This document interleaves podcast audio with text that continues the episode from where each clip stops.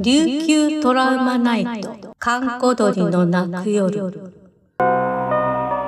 古典怪談朗読劇、琉球の古典怪談をラジオドラマでご紹介しましょう。ご案内役は役者の神崎秀俊です。実感寺のアメカ幽霊第5夜。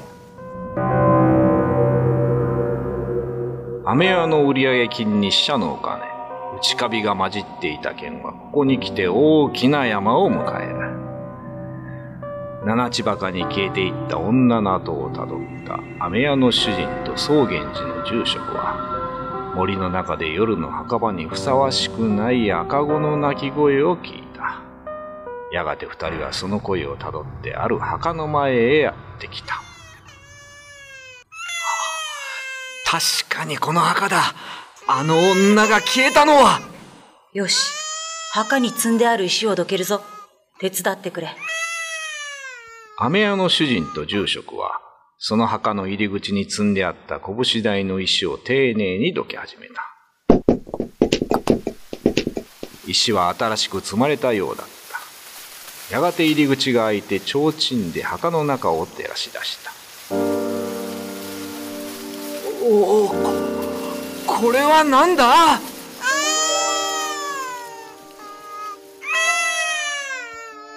そこで二人が見つけたのは死後数日経っている女性の亡骸とその横で元気に泣いている赤子の姿であった。赤子の横には飴を包んだ紙がいくつも落ちていたという。この女は見覚えがある。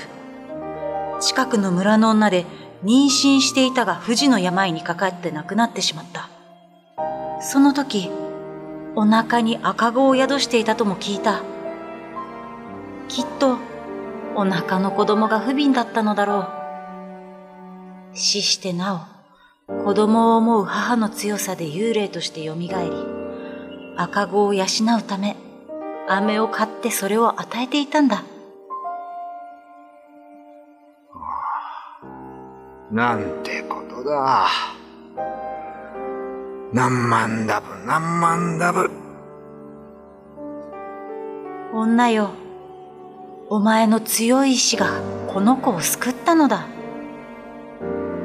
もう心配するでない。子供は確かに我々が引き取った。お前は立派な母親だった。さあ、仏のもとに帰りなさい。お前はすべての母親の鏡だ。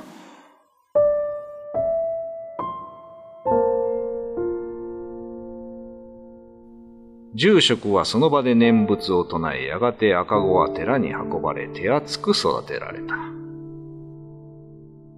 その後、この赤子は成長し、後に、テーラシカマ口と呼ばれたという。テーラシ鎌口はこの世のこともあの世のことも全て知っていたと言われ、死者から生まれたせいで二つの世界を取り持つ人となった。後に現れることになったユタ、すなわち沖縄の霊能者はここから出ているという説もある。現在も三重橋にはこの話の元になったアメカイ幽霊の墓が残っている。